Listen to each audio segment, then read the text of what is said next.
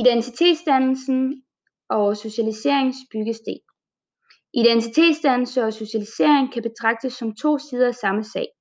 Der er tale om processer i henholdsvis individet og i fællesskabet, hvor fællesskabet bekræfter eller forkaster den individuelle identitet. Man kan skelne mellem selvidentitet, som er individets selvopfattelse, og den sociale identitet, hvor man spejler sig i sine omgivelser. Individets selvopfattelse, oplevelse af hvad der er det særlige ved en selv, sker i samspil med omgivelserne. Selvidentiteten kombineres i løbet af et menneskes liv med andre former for identiteter. Klasseidentitet, erhvervsidentitet, gruppeidentitet og national identitet. En vellykket identitetsdannelse giver individet en følelse af at være noget særligt, noget unikt, og samtidig oplever man at være accepteret som den person man er. Hvis man omvendt ikke føler sig accepteret og anerkendt som person, og ikke kan finde sociale sammenhænge at indgå i, opleves gruppepres, frustration, angst og eksklusion. Socialisering som modelindlæring. Nedenstående gennemgang af nogle hovedaspekter af identitetsdannelsen og socialiseringsprocessen og teorier, der knytter sig hertil, er generelle, men det bagvedliggende øh, empiriske materiale stammer hovedsageligt fra den vestlige industrialiserede verden. Mennesket er grundlæggende et socialt væsen med stærke behov for at knytte sig til andre. Det indbefatter behovet for at høre til, være respekteret, være respekteret og, øh, og accepteret af andre. Se boksen anerkendelsens betydning. Dette betyder blandt andet, at man søger at skabe en, i din i en identitet, som andre anerkender og som får en til at føle, at man er noget i forhold til andre. Boks Anerkendelsens betydning Anerkendelsens betydning for identitetsdannelse og socialisering er et centralt tema hos den tyske sociolog Axel Honneth. Honneth arbejder med tre sfærer for anerkendelse. A. Private sfæren, sige familie og venner. B. Den retslige sfære. Og C. Den solidariske sfære, som dækker kulturelle, politiske og arbejdsmæssige fællesskaber. Det er ifølge Honne nødvendigt at opnå anerkendelse på alle tre niveauer, hvis man skal have mulighed for et lykkeligt liv. I privatesfæren udmøntes anerkendelsen i form af den kærlighed eller værdsættelse, der er forudsætninger for den enkeltes fundamentale følelse af selvtillid og selvværd. Det er denne følelsesmæssige anerkendelse, som man opnår i familien eller i tætte venskaber, der er forudsætning for, at man bliver i stand til at færdes i en kompliceret og en konfliktfyldt verden, og har noget at stå imod med, hvis tingene går en imod.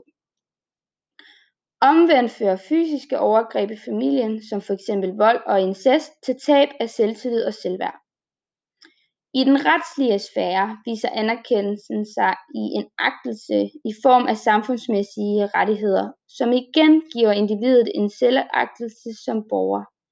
At være indehaver af universelle rettigheder giver selvrespekt, og det betyder, at man bliver bevidst om sig selv som en person, der indtager en naturlig plads i samfundslivet. Selvagtelsen kan imidlertid ødelægges hos den enkelte, hvis rollen som retfærdighedsbærer bliver krænket eller ignoreret. Her tænkes der fx på den krænkelse, som kan ske, hvis grupper fratages juridiske rettigheder, f.eks. kvinder og etniske grupper. Endelig giver det selvagtelse, at man føler sig anerkendt, hvis anerkendt som den man er i fællesskabet, den solidariske sfære det vil sige anerkendt for sine specielle evner og kvaliteter, og som en, der bidrager med noget i fællesskabet. Krænkelser på dette niveau finder sted, når en eller flere personer bliver udnyttet eller ringeagtet på en sådan måde, at de ikke har mulighed for at vise deres færdigheder eller evner, eller disse ikke længere nyder nogen anerkendelse. I vores samfund betragtes individet selv som ansvarlig for at lykkes med sit liv og mislykkes dette, vendes manglen på succes indad til selvbebrejdelse. Dette er ifølge Honnet forklaring på et stigende antal depressioner. Det er her Honnets pointe, at menneskeligt mistrivsel i virkeligheden handler om mangel på anerkendelse i et eller flere af de tre anerkendelsesfærer. I et større perspektiv underminerer sammenhængskraften i samfundet af en ulige fordeling af social anerkendelse. Slut. Derudover er mennesket fundamentalt et kulturelt væsen, som for at undgå indre kaos må søge at skabe orden, systemer og sammenhæng i sine iagttagelser af sin omverden. For barnet har familien stor betydning for opfyldelse af disse sociale og kulturelle behov. Her falder brikkerne i det indre og ydre kaos på plads. Her udvikles barnets sociale og psykiske kompetencer. Her indlæres de sociale spilleregler, og her formes identiteten. Familien udgør således arenaen for det, der kaldes den primære socialisation, mens den såkaldte sekundære socialisation sker gennem skole, kammerater, arbejde, medier og lignende. Begge steder bygger socialiseringsprocessen grundlæggende på samme mekanismer. Barnets tilegnelse af verden, dets muligheder for at forstå den og fungere i den, bygger på observation, refleksion, som igen understøttes af en række komplicerede indlæringsprocesser. Centralt er her begrebet modelindlæring. Ved modelindlæring giver rollemodellen, ofte faren eller moren, men det kan også være andre betydningsfulde personer i barnets omgivelser, gennem sin adfærd vink og tegn til barnet om, hvad det er for en slags adfærd, som vil blive henholdsvis belønnet eller straffet. En vellykket socialisering af barnet afhænger af, at dette, næsten uden at tænke videre over det, indoptager eller internaliserer rollemodellens normer, værdier og adfærdsformer. Identiteten hos et socialt øh, velfungerende og harmonisk person kan beskrives således. Selvrespekt kombineret med respekt for andre, selvstændighed kombineret med solidaritet med andre, og en fast og stabil personligheds kerne kombineret med åbenhed og fleksibilitet i forhold til omverdenen. I socialiseringsprocessen indgår 1. Identifikation 2. Imitation 3. Social kontrol slash sanktion de processer, hvor identifikationen og imitationen indgår, er blandt andet vigtige i forbindelse med indlæring af kønsrollen. Sat på spidsen vil en dreng i en familie ofte opleve belønning, hvis han identificerer sig med faren og vælger ham som rollemodel, mens en pige oplever belønning, hvis hun identificerer sig med moren og imiterer hendes adfærd. Legetøjet er også ofte af en sådan art, at barnet har lettest ved at imitere den af forældrene, som har samme køn. Biologiske kønsforskelle gør sig gældende omkring indlæring af kønsrollen, men også kulturelle og sociale forskelle spiller i høj grad ind her, idet de er med til at forstærke eller svække kønsspecifik adfærd hos de to køn. Der er således større variationer i den måde drenge og piger socialiseres på rundt om i verden. I Danmark har der været en tendens til i visse situationer at opmuntre drenge til fysisk udadvendt selvhævdende adfærd, men i andre situationer, f.eks. i skolen, at holde øje med og gribe ind over for en sådan adfærd. Af piger forventes det derimod, at de er stille og ordentlige, men samtidig opmuntres de til at kaste sig ud i fysiske udfoldelser inden for faste rammer, f.eks. sport. I andre lande, f.eks. i Sydeuropa og i USA, belønnes den udadvendte fysisk betonede drengeadfærd endnu mere end i Danmark, mens det samme ikke er tilfældet med hensyn til pigers adfærd, hvis denne ligner drenges for meget. De sanktioner, der indgår i socialiseringsprocessen, kan være meget forskelligartede. Verbale, kropslige, kærtegn eller smæk, eller tavshed og isning. En af de negative sanktioner, som virker voldsomt på barnet, er nok truslen om udelukkelse af familien eller fællesskabet, kærlighedstab og at blive forladt. Mor kan ikke lide dig, når du er sådan. Socialisering gennem rolletagning. For den amerikanske socialpsykolog G.H. Mead er det en vigtig del af socialisering og identitetsdannelsen, at man tager de roller på sig, der er i overensstemmelse med omgivelsernes forventninger. Barnets leg er vigtig for denne rolletagning, her leger barnet gennem imitation, det vil sige ved at genspille og tage forskellige roller på sig, dels at leve sig ind i andre menneskers situation, dels at se sig selv med andres øjne. I den komplicerede proces, gennem hvilket dette sker, skelner Mead mellem det spontane handlende jeg, the I, og det iagtagende, anerkendende og vurderende mig, the me. Som en del af barnets udviklingsproces vil I gradvist begynde at se sig selv og sine handlinger udefra, og at således se sin egen handling gennem de i barnets liv vigtige personers, important others, konkrete vurderinger og reaktioner. Senere i socialiseringsprocessen indlæres de andres forventede reaktioner og vurderinger. Der udvikles en selvopfattelse, et me, hvor de andre ikke længere er nogle konkrete personer, men generaliserede andre, som integreres i selvopfattelsen.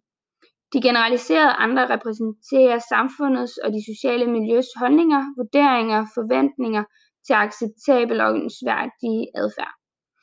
Identitets- og socialiseringsprocessen bliver hermed en tilpasning til omgivelsernes krav og forventninger. Den fungerer som et normalitetspres, som nogen kan opleve som ganske voldsomt, men mens andre tager langt lettere på det. Selve rollebegrebet har haft en stor indflydelse på socialpsykologiske teorier i efterkrigstiden. Generelt dækker begrebet i de forventninger, regler og normer, der knytter sig til social adfærd og position. Rollen kan således opfattes som en, der på forhånd er defineret for den enkelte ud fra blandt andet køn og social status. Noget man træder ind i for at indtage sin plads i det omgivende samfunds komplicerede system af roller og dertil knyttede forventninger. Rollen som skoleelev, lærer, forældre, kvinde, mand, ansat, arbejdsgiver osv. På baggrund heraf kan der opstå rolleforvirring, hvis omgivelsernes forventninger til den enkelte persons adfærd går i mange forskellige retninger, eller rollekonflikt, hvis personen må tage forskellige roller på sig, men forventningerne til disse strider direkte mod hinanden. Rollebegrebet kan også opfattes mere dynamisk. Man kan i samspillet mellem øh, man kan i samspillet med omgivelserne skabe og fortolke sin rolle og udføre den på mange forskellige måder ironisk, kynisk, underspille, overspille osv. Og med mange raffinerede midler søger man at, oprette, op, at opretholde det billede, man gerne vil have, at andre skal få af en. Det kaldes impression management. Den kanadiske amerikanske forsker Irving Goffman bruger teaterudtryk for at belyse den måde, vi spiller vores rolle, for herigennem at forsøge at styre det indtryk, som vi gerne vil have, at andre skal have af os. Vi spiller forskellige roller i forskellige sociale situationer, og alle mennesker er på samme tid publikum og aktører i forhold til hinanden. Når vi er frontstage, er vi på, og vi spiller roller over for andre, men vel at mærke ikke falske påtaget roller. Det er roller, som afspejler forskellige sider af os. Når vi er backstage, er vi private og slapper af, i det vi her vil kunne vise de følelser, som der ikke er mulighed for at udtrykke, når vi er på scenen og samtidig kan vi bruge vores sceneerfaringer til at, til at forberede næste forestilling. Face, setting, frontstage, backstage, identitetsdansen er rykket ud på nettet. Som en konsekvens af de teknologiske nyskabelser i samfundet, er der over tid skabt en omfattende digital verden, hvor vi specielt gennem sociale medier som Instagram, Facebook, Snapchat, Twitter, LinkedIn, YouTube osv har mulighed for at arbejde med og udvikle vores identitet 24 timer i døgnet. Ligesom vi i forbindelse med diverse computerspil kan udvikle vores fiktive karakterer og gøre dem bedre, dygtigere, klogere, smukkere, stærkere osv., så kan vi via de sociale medier hele tiden kreere, ændre, fjerne, lægge til, slette, lægge nye statusopdateringer ud, nye billeder ud, forestillinger om, hvordan vi er, hvad vi spiser osv.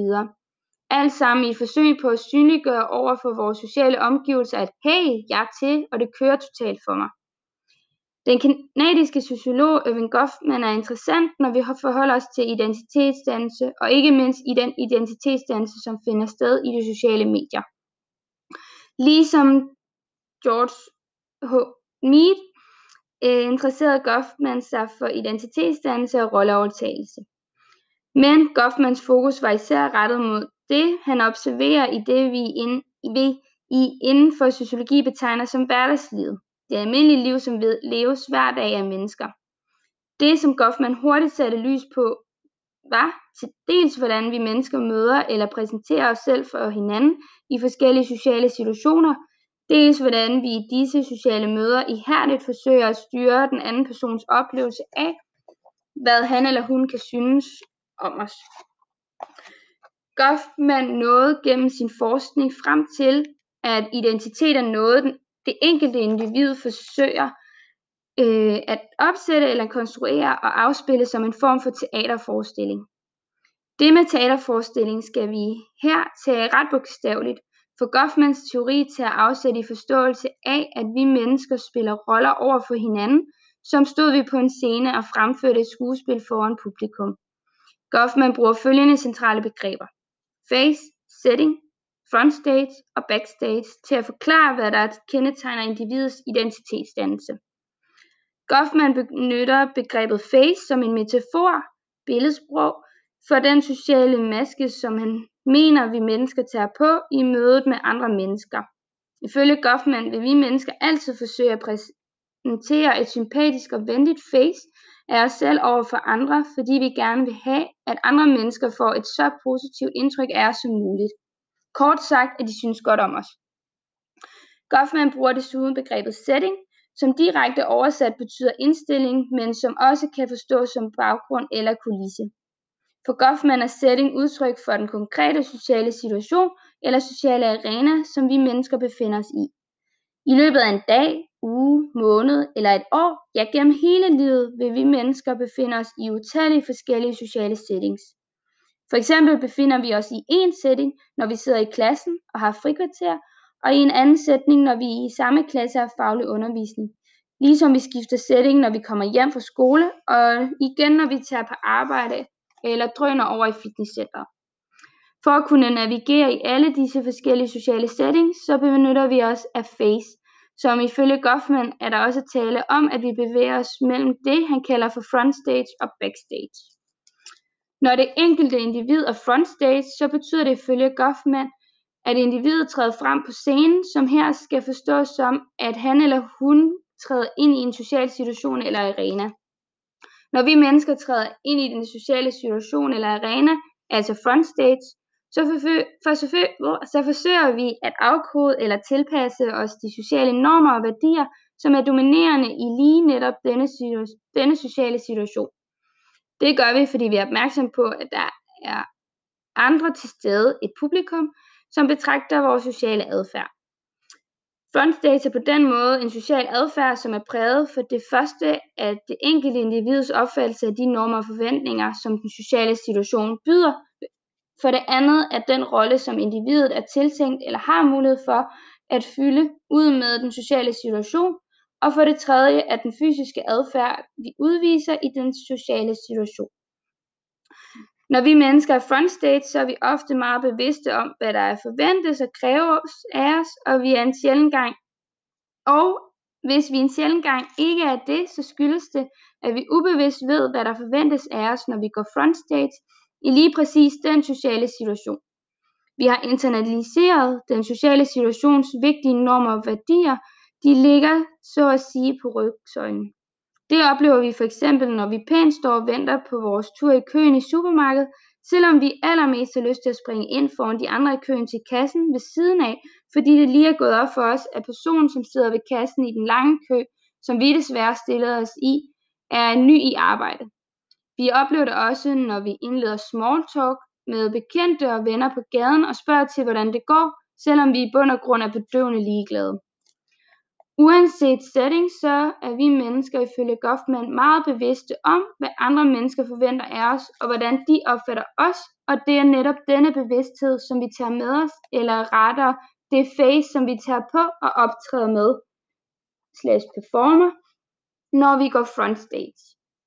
Et menneskes valg af ord og måden disse ord siges på, samt det tøj, et individ tager på, er alt sammen eksempler på bevidste til- og fravalg i forhold til at handle i forskellige sociale situationer, som ifølge Goffman knytter sig til frontstage. Goffman forklarer dog, at vi mennesker også bevæger os backstage, hvilket konkret betyder at befinde sig bag scenen. Med backstage er der tale om, at vi mennesker trækker os tilbage fra scenen, tilbage til den private sfære, for at finde ro og lade vores batterier op, til vi til vi igen bevæger os frontstage. Backstage er det sted, hvor vi kan være i fred fra hele tiden at føle os betragtet. Vi kan være os selv, uden hele tiden at skulle leve op til andres forventninger om, hvordan vi skal bære, hvilket ifølge, hvilket ifølge Goffman ofte betyder, at vi mennesker føler os mere afslappet og i balance, når vi er backstage. Udover at give plads for den afslappethed og ro, som er nødvendig for det enkelte individ, så bruges det til at være backstage, også til at forberede sig på igen at skulle træde frem op på frontstage og performe slash optræde med sig selv. Det sker for eksempel i forbindelse med, at vi forbereder os på at skulle til gallerfest på gymnasiet. Her gør vi også enormt mange tanker om, hvilket tøj vi skal have på, hvordan håret skal sidde og hvordan vi ankommer til gymnasiet. Disse tanker øh, gør vi os, fordi vi forbereder os på den setting, vi skal optræde frontstage med et, med et bestemt face.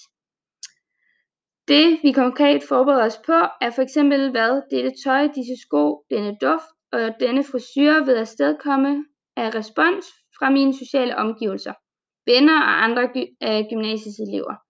Vil det passe i forhold til den setting, som gymnasiets årlige gallerfest udgør, og dermed gøre mig til en succes, eller vil jeg falde fuldstændig igennem?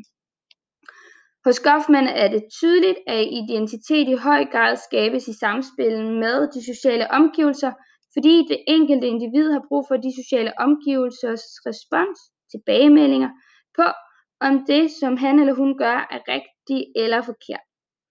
I forhold til den identitetsdannelse, som vi i vores dages samfund særligt foregår via de sociale medier, så synes Goffmans teori rigtig interessant.